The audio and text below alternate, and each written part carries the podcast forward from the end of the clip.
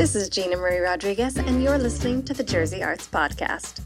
Who in their life hasn't felt the sharp sting of embarrassment? I'd certainly like to meet them, if they exist. Though this episode is probably not for them. This is for those of us who understand the haunting nature of humiliation and the humor that hindsight brings. Are you still stressing about something stupid you did 20 years ago? Don't worry, you're not alone. We promise. Today, I spoke with Laura Ekstrand, the producing artistic director of Vivid Stage and star of the upcoming production of 101 Humiliating Stories by Lisa Kron. Listen to learn more about Vivid Stage and how important it is that we all learn to laugh at ourselves. The title of the show that you're working on is what got me 101 Humiliating Stories. Mm-hmm. That's my life. I think we all feel that way, which is why I'm hoping that people are gonna feel like it's gonna, you know, be relevant to them. Absolutely. That's why we encourage people to see theater, right? It's, it should be relatable. Right. You are the producing artistic director of Vivid Stage, right? Yeah. But you are also acting in 101 Million Stories. But before we jump into the show itself, can you tell me just a little bit about Vivid Stage? Sure. We focus on contemporary plays, contemporary stories. A lot of them are new plays. Um, but we're really looking for things that are relevant to the day to day lives of our audience. Um, and, and, and, stories that focus on like the kind of the micro version of our lives, the interpersonal relationships and uh, the, the tiny dramas and comedies that make up our everyday life, you know, rather than kind of the epic scope of, of plays. We're doing the, the mini scope. That leads me to ask how, how do you come across these shows? How do you choose what a season will look like at Vivid? Yeah, and we're right in the middle of that right now. um, it's a, it's a combination of things. So we usually do plays that are very recent or new. Um, the 101 humiliating stories is an exception to that but um, usually we're doing things that were produced in the last five years or never produced. Um, and so i'm always on the lookout. I'm reading a lot about what's playing regionally and in new york. I read a ton of plays but then we also do a call for new plays every year. And uh, it actually was becoming overwhelming. Last year we had 500 submissions. Oh wow. Yeah and i'm you know the only full time staff member. Um, and the company, the ensemble does help uh, with the reading process.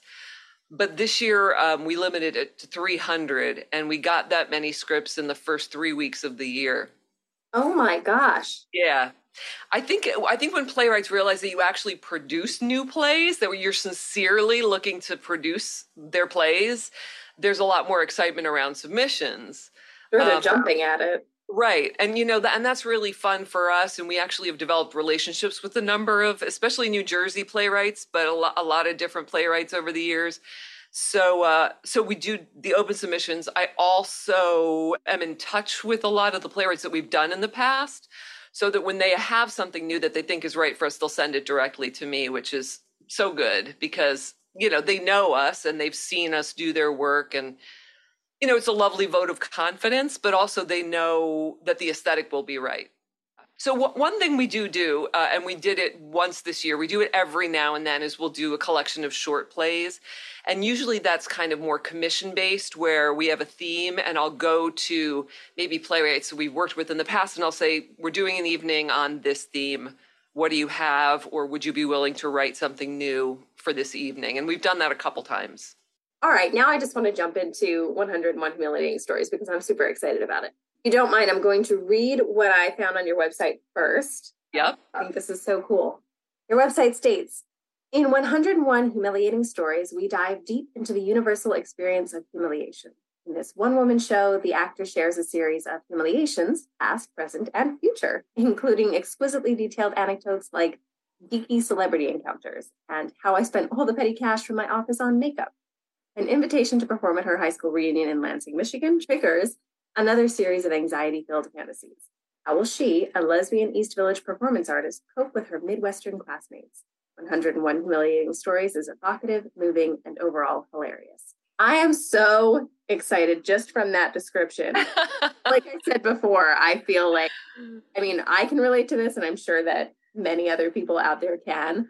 Um, but I, the geeky celebrity encounters is the one that gets me because that, not that I've met many, but um, I can only imagine how much worse I get when I when I meet idols. Right, you kind of lose your bearings. It's like I don't know how to behave anymore. I'm around somebody famous. It's, exactly. You know, Do I speak English anymore? yes yes, yeah. And the funny thing about Lisa Kron is that she is a celebrity now, really. I mean, this was written when she was kind of a struggling East Village solo performer. And I actually saw her do this show um, when she was in New York. And, and, way before that, I did a summer theater thing um, the year before she did. She did the same theater at, at the same place after I did. So I met her that summer because I had friends there still. And so I, I knew her a little bit. And this is well before any of this stuff happened. So when she wrote this play, she was not a celebrity. She was, you know, not in the place where she is now. Um, so it's really fun to see her at this moment in her life where she was just, you know, kind of struggling and and and um, really committed to her life in the theater, even though it was really hard and look what happened. And you know it's such a lovely payoff for her. It doesn't happen for everybody but but she, one of the last stories she tells is how she's doing this community theater production of you can't take it with you and she's looking out onto the stage from the wings waiting to go on and thinking you know this is so magical. I, I i'm so glad that i get to do this with my life and that she gets rewarded as you know we know now she's rewarded with this fabulous career. It, it's just it's kind of like beautiful. Absolutely. I mean, we're talking about a Tony winning, Tony Award winning artist. Oh my God, yeah. She wrote the book and lyrics for Fun Home. Yes. So I'm I mean, I wasn't able to see that show and I still regret that. Looking forward to seeing this one because it sounds amazing. And I want to know from your perspective as the actor, what's your favorite part? There are two really funny stories do you mean the piece itself? My favorite part within the piece or working on the piece? Oh, both. Let's touch on both. Okay. They're two really hilarious stories, I think. Um, they're just fun to act out because you know as she's telling these stories she really is like she's narrating the story. So she's acting them out while narrating them. So it's not like now i'm portraying a little girl or something. She's saying you know when i was a little girl this thing happened to me and she's acting it out at the same time. So one of the stories is the how i spent all the petty cash on makeup story which is really fun. I, I don't i don't want to tell too much but she she goes to the macy's makeup counter and just goes insane. There's another great one about how she uh, is. She's a temp. You know, she's temping a lot, and she almost cuts her finger off um, doing this project while she's temping, and she has to go to the emergency room, and all this stuff happens. So I won't tell you more about that. But there are a couple stories that, for an actor, are just so much fun to do that I just like kind of can't wait to get human beings in there so that I could do this with them. Absolutely. You know, vibing off of the audience's energy is really important too. Yeah. All right. So 101 humiliating stories. Can you tell me a little bit about who's directing this piece? Sure. Um, the director is actually a longtime friend of mine who runs another New Jersey theater. His name's Mark Spina, and he runs the Theater Project, which is in Maplewood. And um, we've known each other for, oh, well, I'll tell you, we first met each other doing a show at Seton Hall one summer. It was side by side by Sondheim, and we were the ingenue couple. So that gives you some indication of how long ago it was. Um, and so both of us went on to run our own theaters. And now he directed me in the reading of this. It's about 10 years ago now. And so when I was considering producing it, I thought, well, we had such a good time doing the reading. I wanted to ask him to direct me on this production. And it's just, it's just been really nice to, to be with him. And he knows me really well. And he gives me a lot of, um, I wouldn't say leeway because he, he does know what he wants, but he's very collaborative with me because I'm the one up there and he wants me to be comfortable. So he's taking good care of me, is what I would say. And we're having a lot of fun uh, I hope that after listening to this interview, you're going to have just ticket sales flooding your inbox. That's what I'm. I, me too. Me too. I think, not that I can speak for everyone, but I think that this show, never having seen it, right, but just judging by this description, I think that this is such a uh, good idea to to wet your feet a little bit if you've never been to a show, everybody can relate to having been embarrassed at one point or another. Check this yeah. out as your first show if you've never been to a theater before, never been to a live show. Yeah. You know, I, I, listened to this interview with Lauren Gunderson recently, and she was saying how she thinks that theater is practice for life. And that's why people go. They want to see someone do things that maybe they have done, maybe they have never done. Um, and this definitely seeing someone go through humiliation and then survive and share it with you has to be somehow, I hope, reassuring because I think we'll be laughing and saying, like, oh my God, yeah, yeah, yeah. Um, and I'm fine. You know, I'm still like standing there talking to you, and we can all go through it and go, oh, wow, together, hopefully. Um, and people can feel like, well, first of all, she's suffering and not me. But secondly, they can be like, you know, she she she made it. She made it. Yes. I, I think that's really important. And that's what art is, right? That's why we we take in the books that we read, the movies that we watch, the TV shows, the theater. It's so that we feel less alone. Yes. I know that, you know, I won't share them my humiliating stories, but I know that they haunt me. yeah. I, oh my gosh, like they were yesterday. Could be oh, decades yes. ago and they're they it, it's so fresh when you think about it moments ago, moments before we started this, I was remembering something that happened to me 20 years ago, thinking, oh my God, how did that happen? And why did it pop into my brain? Why does it come back out of nowhere? So it's something about the way those things imprint themselves on your psyche that they're they're wounds that last forever. Exactly. They just kind of open themselves, you know, and pour a little bit more salt in every every once in a while. Just why not? But but the point is, we're all here and in the case of Lisa Kron, you know, she survived and did quite well for herself. So there is hope for all of us. Right. And I think that if you can laugh at yourself and invite other people's to other people to laugh with you, it takes some of the sting out of that. It's like, well, you know, what a dumb thing to do. And everyone's like, yeah, ha ha ha, it was. You know, and, and it, it, it actually puts us all on the same team about it.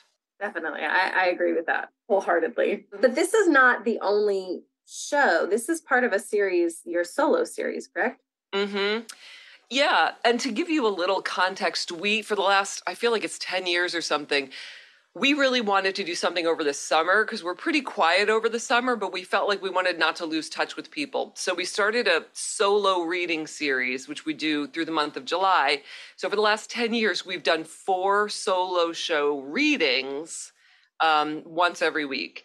And all of these three shows have appeared in the reading series and they were things that like the actors felt really attached to or the audience really responded to and when we had this slot open in the spring i thought you know might, maybe it's a fun idea to actually produce fully these things that were readings and that really connected with people. So that's that's kind of what we're what we're doing. Um, so yes, after my weekend, then we have a weekend uh, with Scott McGowan. He's the actor, and he's doing the absolute brightness of Leonard Pelkey, which is just a sweet, lovely show. It's delightful. It's about a, a kid, a teen who goes missing, and the whole town. It's set in a South Jersey small town, and the whole town um, kind of turns out for him and, and just you know tells stories about how lovely he is and, and what he taught them and he's a gay kid who's really comfortable with himself so he's he's teaching others how to really be true to themselves and opening a lot of minds and the actor gets to play all the townspeople. So it's kind of a great exercise for for the actor as well. That's and, amazing. So it's told from multiple perspectives then? Yes. It begins to be narrated by the detective who's looking for him because he's missing. And then he interviews all the residents and so then we meet all of them as he goes through. Oh, that sounds wonderful. And like another uplifting show you know yes. need to understand how how appreciated we are. It feels a, a little bit george bailey-esque. It, it does have that small town feel definitely and it is uplifting and it's it's um you know i think it's extremely timely that um that's that you know especially for teenagers struggling to find their identity. You know here's a, a story of a kid who really had you know had it i don't know had it all together sounds a little too pat but who who really had had discovered who he was which is such a nice message And then the last one is Harry Clarke, which was on Broadway just a few right before the pandemic, I think, with Billy Crudup. And it is another kind of tour de force where the actor plays a whole bunch of people. But it's a, a guy who is very mousy and he realizes that if he starts pretending to be this very kind of debonair, debonair British guy, that doors open for him. So he kind of more and more takes on this persona full time. And uh, and so he kind of wiggles his way into this very wealthy family and all of the members of the family kind of fall in love with him. And so it's it's a, a really like um, interesting funny also uh, wild story about something that could truly have happened. I'm sure it has happened. I'm sure it has happened in real life. Probably all uh, the time. More often oh, than yeah. like to think I mean, look at Anna Delvey, that that story of how she posed as a socialite, and yes. Um, so it's very much like that. And uh, and Clark Carmichael is playing Harry Clarke, uh, and he's wonderful. And he did the reading of it, and he said to me when he did the reading, "I just want to tell you that I would like to do this show." and I said, "Noted." And he uh, manifested uh, it for himself. That's right. Got to speak up. So here we are. And one other kind of fun thing we're doing um, is that on the 20th, which is opening night of Leonard Pelkey, um, we're going to have a Pride Night reception. Oh, so yay. there's yeah a little gathering beforehand. We have a local brewery in town that's going to bring their drinks, and we're going to provide you know some appetizers and just a chance to hang out a little bit before the show. Everybody's welcome. Great. but there was something else on your website that I wanted to ask about as well, and it's senior Sundays. Are mm-hmm. always do senior Sundays, or is that just for for this series? We always do. It's usually the first Sunday of the run of any show, and all tickets are $25 for seniors. And then we have a talk back after. And for this one, we have actually three Sundays, and they're all first Sundays. so we decided every single Sunday was going to be $25 a ticket for seniors. And because the cast is one person, it's just way too much to make them sit up there and do a talk back. So instead of that, we're going to just have a little reception with cake and coffee, kind of informally. You can chat with the actor if you want to, the director. You know, it's it's much more casual. Um, you know, and, and people can just hang out for for a bit before they go home. Is there anything that you want audiences to know about Vivid before they come see you? Well, I sometimes need to tell people it looks like a church. It was a church. It's no longer a church. Um, there is a sign outside, but just driving by quickly, you know, you might miss it because it looks like some neighborhood church, but it's not. Um, inside, it's it's 120 seats approximately, so it is really intimate, and we're very close to the audience, just as you would be in a church. So it's actually a really great environment for a one person show because you're so close to everybody.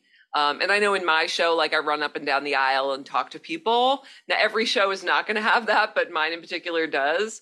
So I, I, just think it's it's a it's a relaxed experience. There's not a lot of the you know wear and tear of getting into the city. You can have a lovely meal very close by, much more affordably. There's free parking. You know, I think that for a lot of people who have never gone to any New Jersey theater, much less our New Jersey theater, some of those things will be a refreshing surprise. You can see Laura Ekstrand in Vivid Stage's production of 101 Humiliating Stories from April 13th through the 16th in Summit, New Jersey. If you liked this episode, be sure to review, subscribe, and tell your friends. A transcript of this podcast, links relevant to the story, and more about the arts in New Jersey can be found at jerseyarts.com. The Jersey Arts Podcast is presented by ArtPride New Jersey, advancing a state of creativity since 1986. The show was co founded by and currently supported by funds from the New Jersey State Council on the Arts with additional support from the National Endowment for the Arts. This episode was hosted, edited, and produced by me, Gina Marie Rodriguez. Executive producers are Jim Atkinson and C. Stroud. And a very special thanks to Laura Ekstrand. I'm Gina Marie Rodriguez for the Jersey Arts Podcast. Thanks for listening.